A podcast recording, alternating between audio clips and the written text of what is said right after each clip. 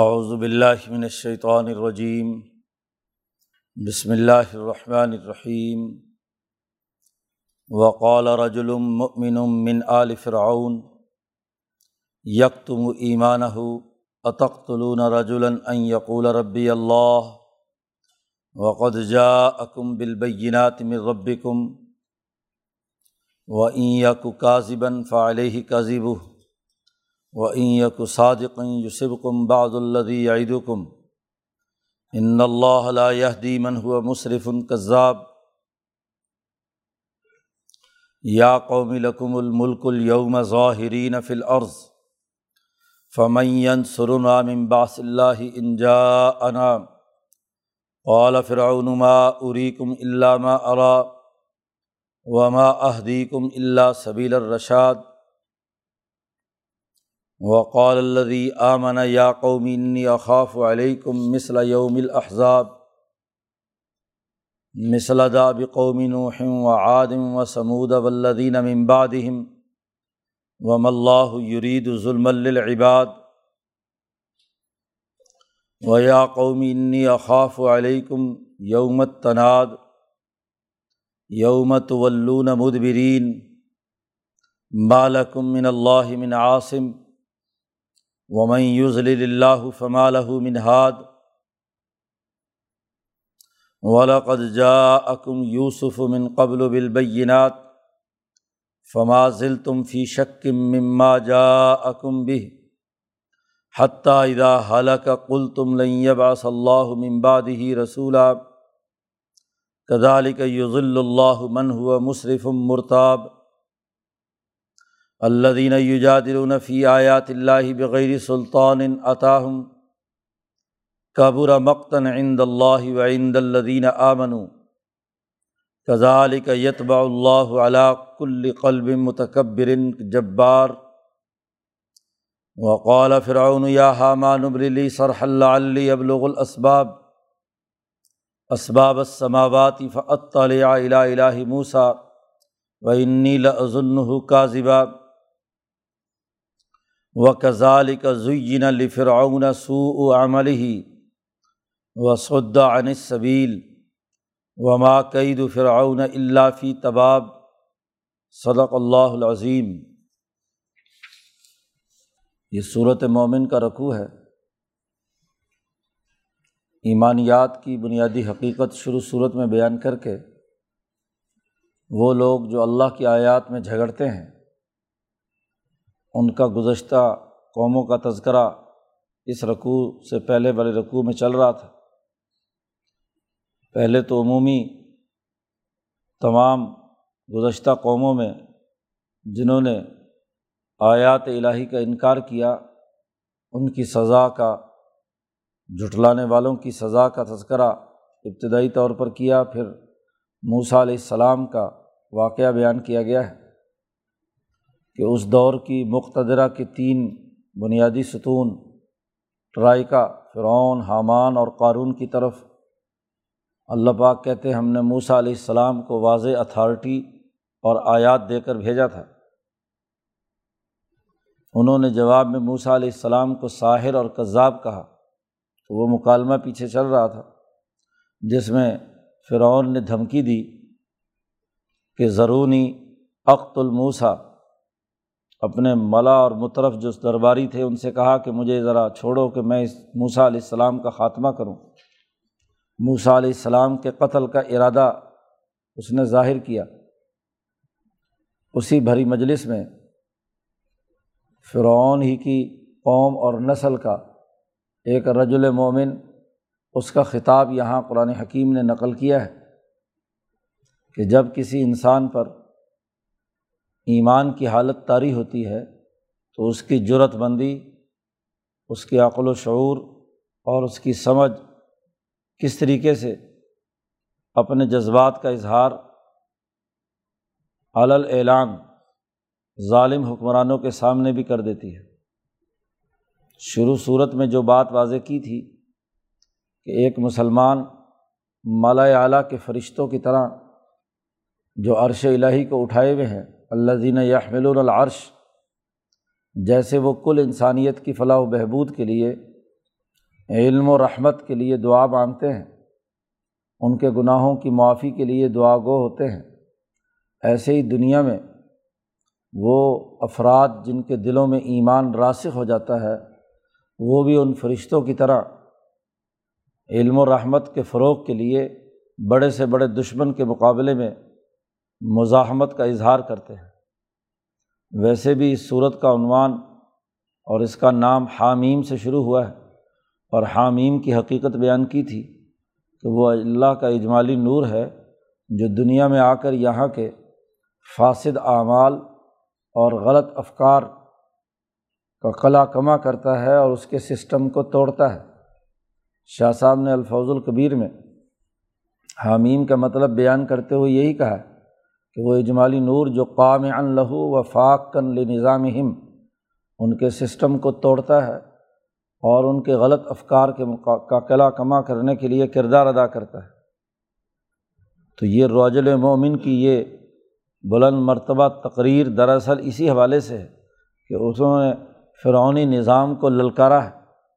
بھرے دربار میں تمام عمرا اور حکمرانوں اور فرعون کو بالخصوص مخاطب کر کے اس نے جو تقریر کی ہے وہ پوری تقریر اس رقوع میں بیان کی گئی ہے۔ بلکہ اگلے رقوع کا کچھ حصہ بھی اسی تقریر پر مشتمل ہے۔ قال رجل المؤمن فرعون کے اس بدترین ارادے کے اظہار کے بعد کہ اس نے موسیٰ علیہ السلام کے قتل کا ارادہ کیا، تو ایک ایماندار مومن مرد نے جو من آل فرعون، جو فرعون ہی کی نسل سے تھا، فرعونی تھا قبتی تھا، موسیٰ علیہ السلام کی قوم اور برادری سے نہیں تھا۔ یہ قرآن حکیم تعارف کراتا ہے یک تم و ایمان ہو جس نے اس وقت تک اپنا ایمان چھپایا ہوا تھا۔ ظلم و جبر کے ماحول میں جب تحریکات خفیہ ہو جاتی ہیں، تو ان کے افراد اور ورکر بھی دباؤ کے زمانے میں اپنے ایمان کو چھپا کر جد وجہد اور کوشش جاری رکھتے ہیں۔ تو اس بلند مرتبہ فرد نے کھلی دعوت دی اس وقت جب پانی سر کے اوپر سے گزر رہا ہے کہ فرعون موسیٰ علیہ السلام کے قتل کا ارادہ کر چکا ہے۔ تو وہاں اس نے تقریر کرتے ہوئے کہا اطق طلون رجولن یقول ربی اللہ؟ کیا تم ایک ایسے آدمی کو مرد کو قتل کرنا چاہتے ہو؟ جس کا قصور صرف یہ ہے کہ وہ یہ کہتا ہے کہ میرا رب اللہ ہے۔ جو اپنا رب اللہ بنانا چاہتا ہے، زبان سے کہتا ہے کہ میرا رب اللہ ہے، تم ایسے آدمی کو قتل کرنا چاہتے ہو۔ حالانکہ وقت جا اکم بالبینات میں رب کم تمہارے پاس تمہارے رب کی طرف سے واضح دلائل لے کر آیا ہے۔ اس سے بڑی دلیل اور کیا ہوگی کہ جو معجزات، جو روب اور دبدبا جو ان کے غلبے کی حالت ہے، بھرے دربار میں موسا علیہ السلام کی اس سے بڑھ کر اور بینات اور واضح دلائل اور کیا چاہیے تمہیں؟ تمہارے پاس ان کی باتوں کا کوئی جواب نہیں۔ ہے وہ واضح شواہد اور دلائل کے ساتھ تمہارے سامنے اپنی گفتگو کرتے ہیں اور جیسے جیسے وقت گزر رہا ہے، ہر گزرتے لمحے کے ساتھ ان کو کامیابیاں مل رہی ہیں اور تم ناکامی کی طرف جا رہے ہو۔ تو ناکام ہونے کے باوجود ایک انسان کو صرف اس وجہ سے قتل کرتے ہو کہ اس نے اپنا رب اللہ تبارک و تعالیٰ کو قرار دیا ہے۔ ذرا سوچو، یہ دعوت کا ایک اہم ترین انداز ہے۔ اس نے کہا، دیکھو وہ این یقو کاذبن اگر یہ موسا علیہ السلام بالفرض جھوٹے ہیں تمہارے خیال کے مطابق، تو فعل ہی کذب ہو تو ان کے جھوٹ کی سزا بھی انہیں کو ملے گی۔ تم کہتے ہو، ساحر القذاب یہ جادوگر بھی ہیں اور جھوٹا بھی ہے۔ تو اگر یہ جھوٹے ہیں تو اللہ پر کوئی جھوٹ بولے تو وہ زیادہ دیر تک سزا سے بچ نہیں سکتا۔ اس کے جھوٹ کی سزا اسی پر ہوگی۔ اور یہ سوچو کہ وہ این یقو صادقن اگر موسا علیہ السلام سچے ہیں، تو یوسب کم بعض الدی یعید کم تو تمہیں وہ مصیبت پہنچ سکتی ہے جس کا انہوں نے تم سے وعدہ کیا ہے۔ ان مصائب میں سے، ان مشکلات میں سے، جن کا انہوں نے تذکرہ کیا ہے کہ جو اللہ کی بات کو نہیں مانتا، وہ سزا کا مستحق ہوتا ہے، تو اس میں سے کوئی نہ کوئی سزا تمہیں ضرور مل سکتی ہے۔ بالفرض اگر یہ اللہ پر جھوٹ بول کر کہتے ہیں کہ اللہ نے مجھے نبی بنایا ہے، حالانکہ اللہ نے نہ بنایا ہو، تو اس کی سزا تو انہیں کو ملے گی نا۔ اور اگر یہ سچے ہوئے، تو اس کی سزا تمہیں ملے گی۔ تو تم اپنی سزا پر غور و فکر کرو۔ ان اللہ دی من ہوا مصرف القذاب بے شک اللہ پاک کبھی ہدایت نہیں دیتا، کبھی اس کو غلبہ اور طاقت عطا نہیں کرتا جو من ہوا مصرف القذاب جو حد سے تجاوز کرنے والا ہو اور جھوٹ بولنے والا ہو۔ اگر موسیٰ علیہ السلام جھوٹے ہوتے تو یہ ان کو ترقی اور کامیابی اور روشن راستہ نظر نظر آتا۔ جھوٹا آدمی زیادہ دیر تک صحیح جگہ پر قائم نہیں رہ سکتا، اس کے جھوٹ کے تو پاؤں نہیں ہوتے۔ چند دنوں میں ہی جھوٹا آدمی اپنے جھوٹ کی وجہ سے اس کو نہ صرف یہ کہ کامیابی نہیں ملتی بلکہ نقصان اٹھاتا ہے۔ تو یہ پہلی دعوت دی انہیں کہ اللہ کی طرف سے یہ پیغام لے کر آئے ہیں، واضح دلائل ہیں اور ان کے نہ ماننے کی سزا اور نتیجہ آپ کو بھگتنا پڑے گا۔ اس پر غور و فکر کرو۔ پھر اگلی بات کہی اس رجل مومن نے، یا قومی، اے میری قوم لقم الملک الوم ظاہرین فی آج تمہیں حکمرانی حاصل ہے۔ تم آج مصر پر حکومت کر رہے ہو قبتیوں کی حکمرانی اور تم زمین میں غالب ہو۔ ظاہرین فی الارض، طاقت اور قوت بظاہر اس وقت تمہارے ساتھ یاد رکھو فمین سرونا ممبا صلی ان جانا کون ہماری مدد کرے گا جب اللہ کا عذاب ہمارے پاس آ گیا؟ اپنے آپ کو ظاہر نسلی اور قومی طور پر تو وہ قبتی ہی تھا۔ فرعون کو، ساری کو، پوری قوم کو اپنے ساتھ شامل کر کے کہا کہ ہم پر اگر اللہ کی طرف سے عذاب آ گیا جی اللہ نے کی گرفت ہم پر ہو گئی تو کون دنیا میں ایسی طاقت اور قوت ہے جو ہمیں اس کے مقابلے میں مدد کرے، ہمیں نصرت فراہم کرے؟ ذرا سوچو۔ اب یہ بہت بڑی جرت تھی کہ فرعون جو اپنی خدائی کا دعوے دار تھا، اس کی مجلس میں اس کی ہی قوم کا ایک آدمی کھڑے ہو کر اس طرح کھلی کھلی باتیں کرے۔ ظلم و جبر اور آمریت کے زمانے میں ایسی کھلی بات اور وہ بھی بھرے دربار میں تمام ملا اور مطرف کے سامنے، فرعون کے سامنے کرنا بڑی جرت اور دلیری کی بات۔ اب فرعون کو خطرہ لائق ہوا کہ یہ تو میں موسا کو کیا راستے سے ہٹاؤں گا؟ میری اپنی جو قوم ہے، اس میں سے ایک اہم سردار اور لیڈر کھڑا ہو کر ہاں جی اس بات کا اعلان کر رہا ہے۔ تو وہ جو خطرہ اس نے پہلے ظاہر کیا تھا کہ انی اخاف و یوبد دینہ کم او این یوز ہیرا فل ارد الفساد، کہ یہ تمہارے دین کو نہ بدل دے یا تمہاری حکمرانی ختم کر کے بنی اسرائیل کی حکمرانی قائم نہ کر دے۔ اس لیے اس کا قتل کرنا ضروری ہے۔ تو فرعون اب اس کا جواب دیتا ہے۔ خطرہ لاحق ہے کہ یہ اپنی ہی قوم کا اپنا ہی ایک وزیر اور ایک سرو، ایک لیڈر، وہ اگر یہ باتیں کہہ رہا ہے تو یہ باقی سارے کے سارے اس کے پیچھے سے کہیں چل پڑیں۔ تو بڑے تحکمانہ لہجے میں بڑے تکبر اور غرور سے کہتا ہے، آمریتوں کا یہی طریقۂ کار رہتا ہے کہ عامر مطلق جو کچھ خود سوچتا ہے، وہی دوسروں کو سوچنے اور رائے قائم کرنے کا حکم دیتا ہے۔ اعلیٰ فرعون فرعون نے کہا، ما اریکم اللہ ما ارا، میں تمہیں وہی بات بیان کرتا ہوں جو میں نے سوچی اور سمجھی ہے۔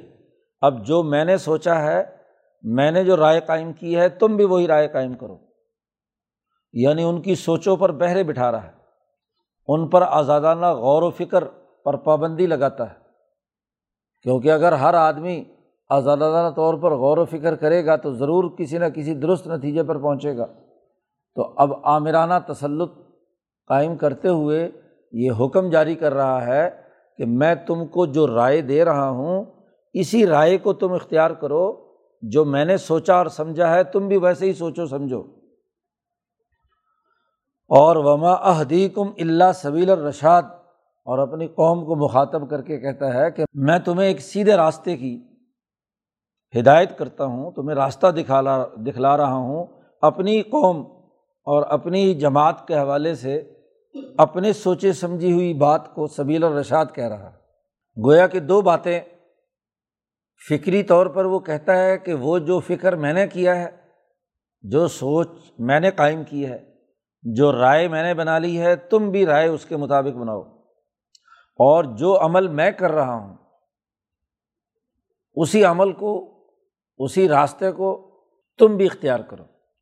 احدی کم اللہ سبیل الرشاد، میں نے جو تمہیں ہدایت جاری کی ہے کہ یہ یہ کام کرنے ہیں، تو عمل بھی ایسا ہی ہونا چاہیے۔ قوت علمیہ اور عقلیہ اور اسی طریقے سے قوت عاملہ اور تمہاری سیرت و کردار دونوں دائروں میں تم میری سوچ، میری ہدایت، میرے ظلم و ستم کے ماحول اور نظام کے مطابق سوچو اور کام کرو۔ گویا کہ اپنی رائے اس آزادانہ ماحول میں جہاں ایک آدمی نے ایک واضح طور پر بات کی، اس کو روکنے کے لیے اس نے یہ بات کہی۔ وقول الدی آمن یا قومی، فرعون کی یہ حالت دیکھ کر اور اس کے جو اثرات ملا اور مترف پر پڑ رہے ہیں، اس کی بنیاد پر یہ ایمان والا آدمی کہتا ہے قول الدی آمنا یا قومی، اے میری قوم، انی اخاف علیکم مثلا یوم الحضاب جو رویے تمہارے ہیں، غلط سوچ کو تم طاقت سے مسلط کر کے دوسروں سے منوانا چاہتے ہو۔ غلط راستے کو سبیل الرشاد کہہ رہے ہو یہ دونوں باتیں اس بات کا مجھے ڈر ہے کہ اس کے نتیجے میں کہیں تم پر بھی جیسے گزشتہ قوموں پر عذاب آیا ہے۔ پہلے جو گزری ہوئی پارٹیاں ہیں، اللہ اور اس کے رسول کے مقابلے میں آئی ہیں، کہیں ویسا عذاب تم پر نہ آئے۔ وہ عذاب جیسا کہ قوم نوح، قوم عاد، قوم سمود اور ولدین امبادہم اور ان کے بعد جن جن قوموں پر اللہ کا عذاب آیا، ان کی طرح کہیں تم پر عذاب نہ آئے۔ وم اللہ یرید ظلم العباد اور اللہ پاک کبھی بھی اپنے بندوں پر ظلم نہیں کرتا۔ سزا کے مستحق وہ تبھی ہوتے ہیں جب ان کی فکری کج روی اور عملی کردار ان کا ظلم اور زیادتی کا ہوتا ہے۔ وہ جب ظلم اور زیادتی کرتے ہیں غلط سوچے سوسائٹی پر مسلط کرتے ہیں، غلط راستے کو ہدایت کا راستہ قرار دیتے ہیں، تو تب اللہ کی طرف سے عذاب آتا ہے۔ و یا قومی انی اقاف و علیکم یومت تناد اے میری قوم، مجھے تم پر ڈر ہے کہ جب تم شور شرابہ مچاؤ گے، پکارو گے ایک دوسرے کو اس دن سے۔ اب عام طور پر مفسرین یہاں یومت تناد کا ترجمہ قیامت کے تناظر میں کرتے ہیں کہ قیامت میں جب مجرمین کو پکڑ کر جہنم میں ڈالا جائے گا، تو وہ ایک دوسرے کو پکاریں گے، لیکن کوئی کسی کے کام نہیں آئے گا۔ لیکن حضرت شاہ صاحب یہاں یومت تناد سے پکار کے اس دن کا تذکرہ کرتے ہیں کہ جب فرعون ہاں جی بحر کلزم میں غرق ہوگا۔ یعنی موسا علیہ السلام کے مقابلے میں جب یہ فرعونی اور قبتی اس عذاب کے مستحق بنیں گے کہ جس عذاب میں جب عذاب الہی آتا ہے تو بچنے کے لیے شور شرابہ جو مچاتے ہیں، ایک دوسرے کو پکارتے ہیں، تو یہ اس یوم التناد کا ذکر کرتے ہیں۔ پیچھے جہاں بھی جن جن صورتوں میں، جہاں بھی حضرت شاہ عبد القادر دہلوی رحمۃ اللہ علیہ اپنے والد گرامی حضرت شاہ ولی اللہ صاحب کے نقطۂ نظر سے تفسیر بیان کرتے ہیں، اس میں زیادہ تر ان کا موقف دنیاوی ظلم میں دنیاوی سزا سے متعلق ہوتا ہے۔ جبکہ دوسرے مفسرین عام طور پر اس کو قیامت سے جوڑتے ہیں، لیکن یہ انقلاب کے اس دن سے جوڑتے ہیں کہ جس دن میں ان ظالموں کو سزا دی گئی۔ اس لیے خاص طور پر یہاں شاہ صاحب نے اپنے حاشیے میں یہ بات واضح کی ہے کہ انی اقاف و علیکم یومت تناد کہ جب تم دریائے نیل میں غرق ہوگے، ڈوبتے وقت تم جو پکارو گے جی تم جب سزا کے مستحق بنو گے، شور شرابہ مچاؤ گے، مجھے تم پر اس بات کا ڈر ہے۔ اور یومت ولون مدبرین، تم اس وقت پشت پھیر کر بھاگنے کی کوشش کرو گے۔ لیکن مالکم من اللہ من عاصم، اللہ کے مقابلے میں کوئی تمہیں بچانے والا نہیں ہوگا۔ وہی ہوا جب بحر کلزم میں دریا کہ دونوں آپس میں پاٹ ملے، تو جو ابھی تھوڑا سا پیچھے تھے، بھاگنے کی بڑی کوشش کی کہ پانی سے نکل کر بار خشکی پر چلے جائیں۔ اور جو آگے کی طرف تھے موسا علیہ السلام کے پیچھے وہاں بھی بھاگ کر شور و شرابہ مچا کر باہر نکلنے کی کوشش کی، لیکن پانی کی موجوں نے ایسا پٹھا کہ کوئی بھی ان کی مدد کو نہیں پہنچ سکا۔ مالکم من اللہ من عاصم۔ ومن یوزل اللہ فمال من ہاد جسے اللہ تبارک و تعالیٰ گمراہ کریں تو اس کو کون ہدایت دے سکتا ہے، اس کے لیے کیسے ہدایت ہے؟ گمراہی کا راستہ تم نے اپنے عزم و ارادے سے اختیار کیا اور گمراہ ہوتے ہوتے اللہ نے مہر لگا دی۔ اب گمراہی پکی ہو گئی تو اب اس کو تو کوئی ہدایت نہیں مل سکتی۔ یہ اسے رج المومن کی تقریر جاری ہے۔ آگے وہ کہتے ہیں والا جا اکم یوسف من قبل و بالبینات۔ تمہارے پاس اس سے پہلے یوسف علیہ السلام آئے تھے واضح دلائل لے کر۔ فمازل تم فی شکم مما جا اکم بھی تم ہمیشہ یوسف علیہ السلام کے بارے میں جو وہ پیغام لائے تھے اس کے بارے میں شک میں مبتلا رہے۔ یوسف علیہ السلام پر تم نے شک کیا، ان کی تعلیمات پر شک کیا۔ حالانکہ وہ روز روشن کی طرح واضح اور ان کی ہر گزرتے دن کے ساتھ کامیابی کی ایک پوری تاریخ تمہارے سامنے ہے کہ کس طریقے سے باہر سے آ کر مصر میں ان کو ترقیات اور کامیابیوں کے مراحل سے گزر کر حکمرانی کے منصب پر فائز ہوئے اور اس ریاست کے مسائل حل کیے، معاشی منصوبہ بندی کی، ترقی کی۔ لیکن تم پھر بھی یوسف علیہ السلام کے بارے میں ہمیشہ شک میں رہے۔ حتیٰ حلقہ یہاں تک کہ جب یوسف علیہ السلام دنیا سے تشریف لے گئے تو کل تم، کہ تم کہنے لگے کہ لئی ص اللہ ممباد ہی رسولہ کہ اللہ اس کے بعد اب کسی اور کو رسول بنا کر نہیں بھیجے گا۔ یعنی یوسف علیہ السلام کی زندگی میں تو تم شک میں رہے۔ حضرت شاہ صاحب فرماتے ہیں، یوسف علیہ السلام کے بعد جب تمہارے حالات خراب ہونا شروع ہوئے، تو تمہیں اب یوسف علیہ السلام کی قدر سمجھ میں آئی کہ یوسف علیہ السلام کو ہم نے ان کی زندگی میں نہیں مانا، تو اس کے بڑے نقصانات اب ظاہر ہونا شروع ہوئے۔ تو تم ہمیشہ یہ کہتے تھے کہ اب تو شاید لگتا ہے کہ کوئی رسول اللہ پاک نہ بھیجے۔ پھر تم انتظار میں رہے کہ شاید یوسف جیسا کوئی رسول آ جائے اور آپ جب یہ رسول آ گئے ہیں تو پھر تم ان کی انکار کر رہے ہو۔ کل تم لئی یب آص اللہ ممباد ہی رسولہ یا دوسرا مطلب یہ کہ جان چھوٹی رسول جو یوسف علیہ السلام ہے، ان سے جان چھوٹی اور اب ہم اس کے بعد کوئی رسول نہیں آئے گا۔ پھر وہی تکبر و غرور کے اندر تم مبتلا رہے۔ قرآن حکیم کہتا ہے کزال کا یوزل اللہ من ہوا مصرف مرتاب ایسے ہی اللہ تعالیٰ گمراہ کرتا ہے اس کو جو حد سے تجاوز کرنے والا اور جھوٹا ہو۔ مصرف بھی ہو اور کذاب بھی ہو۔ ان جملوں میں گویا کہ فرعون کی جو ذہنیت ہے، اس کا تجزیہ بھی کر دیا کہ یہ مصرف بھی ہے اور کذاب بھی ہے۔ تو جو کذاب اور مصرف ہو، اللہ تعالیٰ اس کو سیدھا راستہ نہیں بتلاتا۔ کون ہے مصرف مرتاب جو شک میں مبتلا ہو؟ تو شک والا آدمی ہاں جی کبھی یقین کے راستے پر نہیں آ سکتا۔ کزال کا یوز اللہ من ہوا مصرف مرتاب۔ جو مصرف بھی ہو، حد سے تجاوز کرنے والا بھی ہو اور ہر بات میں شک کرنے والا ہو، اس کو اللہ ہدایت نہیں دیتا۔ یوسف کی آمد پر بھی تم نے شک کا اظہار کیا۔ آج موسا علیہ السلام کی آمد پر بھی تم شک کا اظہار کرتے ہو۔ تو جو خود مشکوک ذہنیت کا آدمی ہو، وہ یقین کے درجے پر کیسے پہنچے گا؟ دنیا میں فکر و عمل تو یقین کی بنیاد پر ہو تو اسے کامیابی ملتی ہے۔ جو شک کی حالت میں ہو تو اس کو کیا کامیابی ملے گی؟ کون ہے یہ شک کی حالت میں اور حد سے تجاوز کرنے والا ظالم کون ہے؟ اللہ دینہ یوجا دلفی آیات اللہ بغیر سلطان عطاہم وہ لوگ جو اللہ کی آیات میں جھگڑتے ہیں، بغیر کسی دلیل اور سند کے کہ ان کے پاس ہو۔ قبورہ مقتن عند اللہ، اور یہ اللہ کے یہاں بہت ہی بڑی بیزاری کی بات ہے۔ پیچھے بھی ذکر آیا تھا کہ جو قوم انکار کرنے والی ہیں ہاں جی اللہ تعالیٰ ان سے زیادہ بیزار ہے بہ نسبت اس کے کہ یہ جب ان کو اللہ کی طرف پکارا جاتا تھا، یہ بیزار ہوتے تھے، اس سے زیادہ تو اللہ تعالیٰ ان سے بیزار ہے۔ وہ ان پر لانت برسا رہا ہے۔ تو قبر مقتن عند اللہ، ایسے شک کی، ایسے حد سے تجاوز کرنے، ظلم و نا انصافی کرنے والے لوگوں سے اللہ بیزار ہوتا ہے اور بہت بڑی بیزاری ہے۔ وہ عند الدین آمن اور مومنین بھی ان سے بیزار ہوتے ہیں۔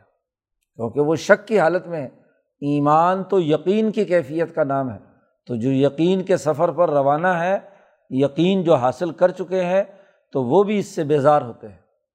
کدال کا یتو اللہ علیہ کل قلب متکبر جبار۔ ایسے ہی اللہ تعالیٰ مہر لگا دیتا ہے ہر ایسے دل پر جو متکبر بھی ہے اور جابر بھی ہے۔ فکری طور پر اپنے آپ کو بڑا سمجھتا ہے، حالانکہ بڑا ہے نہیں۔ اور جابر بھی ہے کہ ظلم و جبر کا عملی نظام بھی قائم کیے ہوئے ہیں۔ اس کی فکر اور اس کا عمل دونوں ظلم اور زیادتی کے حامل ہیں۔ تو جیسے انسان یہ تکبر کا عمل کرتا ہے تو ایک وقت آتا ہے اللہ تعالیٰ اس پر مہر لگا دیتا ہے۔ یت و اللہ۔ عمر فاروق رضی اللہ تعالیٰ عنہ فرماتے ہیں کہ عرش الہی کے ساتھ ایک فرشتہ مہر لگانے والا تابع کا لفظ استعمال کیا ہے۔ وہ عرش الہی کے ساتھ لٹکا رہتا ہے۔ جیسے ہی کوئی انسان دنیا میں جب تکبر اور غرور کا معاملہ اختیار کرتا ہے تو وہ فرشتہ اللہ تعالیٰ اسے حکم دیتے ہیں کہ جاؤ، اب یہ ناقابل اصلاح ہو گیا۔ جا کر اس کے دل کے اوپر مہر لگا دو۔ اور مہر کے نتیجے میں اس سے پہلے کی جتنی بدعمالیاں اس کے قلب پر سیاہ نقطوں کی صورت میں موجود ہوتی ہیں، اب مہر کے بعد اس میں سے نکلنا ان کا بند ہو جاتا ہے۔ ان کو ہدایت نہیں ملتی۔ وہی کالی جو گناہوں کی سزا کا جو اس کے دل پر نقطے سیاہ لگے ہوئے ہیں، وہ اس کے پورے دل کو اتنا کالا سیاہ کر دیتے ہیں کہ وہ الٹی ہانڈی کی طرح بن جاتا ہے۔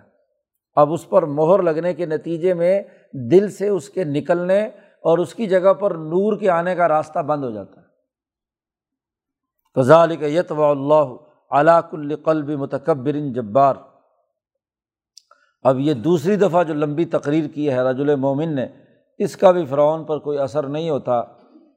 اتنا تو ضرور ہوا کہ جو پہلے اس کی کیفیت تھی، اس سے اتر کر تھوڑا سا نیچے آ کر کہتا ہے کہ اچھا اگر ان کا کوئی رب ہے تو ذرا حامان سے کہتا ہے، ذرا بنانا ایک بڑا سا محل، مینار، جس پر میں چڑھ کر موسا کے رب کو دیکھ کر آؤں۔ ویسے میرا خیال یہ ہے کہ یہ جھوٹ ہی بول رہا ہے ہاں کہ وہاں رب وغیرہ کچھ نہیں۔ اولا فرعون، یا حامان، اے حامان، میرے لیے ایک بڑا محل بنا۔ جی لالی اب لوگ الاسباب، تاکہ میں راستہ اختیار کروں اللہ تک پہنچنے کا، کہ دیکھ کر آؤں کہ واقعی اللہ نے ان کو نبی بنا کر بھیجا ہے۔ اسباب سماواتی آسمانوں کا راستہ، اور وہاں جا کر میں فعت طلع الا الہی موسا میں جھانک کر دیکھوں موسا کے خدا کو کہ واقعی موسا کا خدا وہاں ہے اور اس نے موسا کو رسول بنا کر بھیجا ہے۔ ویسے وہ ان نیلا کا میرا خیال تو یہ ہے کہ یہ جھوٹ بول رہے ہیں۔ موسا علیہ السلام جھوٹی بات بیان کر رہے ہیں۔ اول میں تو کوئی خدا نہیں ہے، خدا تو میں خود ہوں، انا رب کم العلیٰ کا دعوے دار ہے۔ اور اگر ہیں بھی تو انہوں نے ان کو رسول بنا کر بھیجا ہے اس میں جھوٹ ہے۔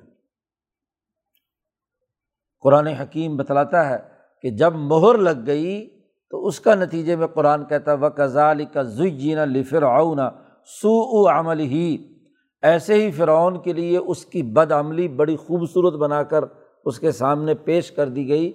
کر رہا ہے برا عمل اور اس کو سمجھ رہا ہے کہ یہ بہت اچھی بات میں کر رہا ہوں۔ اور وسدہ انس صویل اور سیدھے راستے سے اسے روک دیا گیا۔ اب وہ سیدھے راستے پر چلنے کی اہلیت اور صلاحیت سے بھی محروم ہو گیا اور قرآن حکیم کہتا ہے، وما قید فرعون اللہ فی طباب فرعون کی جتنی بھی تدبیر تھی، جتنی اس نے بکر و فریب موسا علیہ السلام کے سامنے کیے، اس کے لیے سوائے تباہی کے اور کچھ نہیں۔ وہ پوری کی پوری سازش اور مکر و فریب تباہ و برباد ہو کر رہ گیا اللہ فی تباب۔ تو قرآن حکیم نے ہاں جی رج المومن کی تقریر نقل کر کے یہ بات واضح کر دی کہ حق جب کسی کے قلب پر آ جاتا ہے، ایمان کی حالت پیدا ہو جاتی ہے۔ اور جیسا کہ حضرت سندھی نے کہا، جس کا تعلق حضرت القدس اور مالا اعلیٰ کے ساتھ ہو جاتا ہے، تو وہ بڑے سے بڑے ہاں جی مخالف ماحول کے اندر بھی جرت اور دلیری کے ساتھ اپنی قوم کے سامنے حق بیان کرتا۔ ہے مولانا سندھی نے موازنہ کیا کہ جیسے فرعون نے اپنے دور میں موسا علیہ السلام کے مقابلے میں یہ کام کیا، تو اس فرعون کو بات سمجھانے کے لیے انہیں کی قوم کا ایک سب سے بہترین اور محترم آدمی رج المومن اس نے اتنی واضح دلائل کے ساتھ اپنی باتیں بیان کی۔ حضرت سندھی فرماتے ہیں کہ اس امت محمدیہ کے رج المومن جس نے فرعون وقت کے مقابلے میں کھلی اور کھری باتیں فرمائیں، وہ ابو بکر صدیق رضی اللہ تعالیٰ عنہ۔ دراصل، ان کے ایمان کی حالت اور مقام بھی یہ ہے۔ وہ ابو جہل ہر ہر بات پر جو تنقید اور اعتراضات کرتا تھا، خاص طور پر معراج کی رات کے واقعے کے سلسلے میں ابو بکر صدیق رضی اللہ تعالیٰ عنہ سے اس نے پوچھا، کیا اب بھی تم ان کی باتوں کو ہاں جی تسلیم کرو گے؟ تو ابو بکر صدیق نے کہا کہ اگر محمد مصطفیٰ صلی اللہ علیہ وسلم نے یہ بات کہی ہے تو بالکل برحق، بالکل سچائی پر ہے۔ پوری قوم کو سمجھایا ابو بکر صدیق نے کہ یہ نبی کی اس پیغام کو قبول کرو ورنہ تو سزا سامنے ہے۔ تو یہی دراصل ابو بکر صدیق کے دل کی آواز تھی جو قرآن حکیم نے رج المومن کے تناظر میں یہاں پر نقل کی ہے۔ اور اسی طریقے سے جیسے موسا علیہ السلام کے مقابلے کے فرعون کو شکست ہوئی۔ ایسے اگلے رقوع میں مزید اس کی تقریر رج المومن کی جاری ہے، جس میں یہ فرعون اور اس کی پوری ضروریت سزا کی مستحق ٹھہری۔ اللہ تعالیٰ قرآن حکیم کو سمجھنے اور اس پر عمل کرنے کی توفیق عطا فرمائے۔ اللہ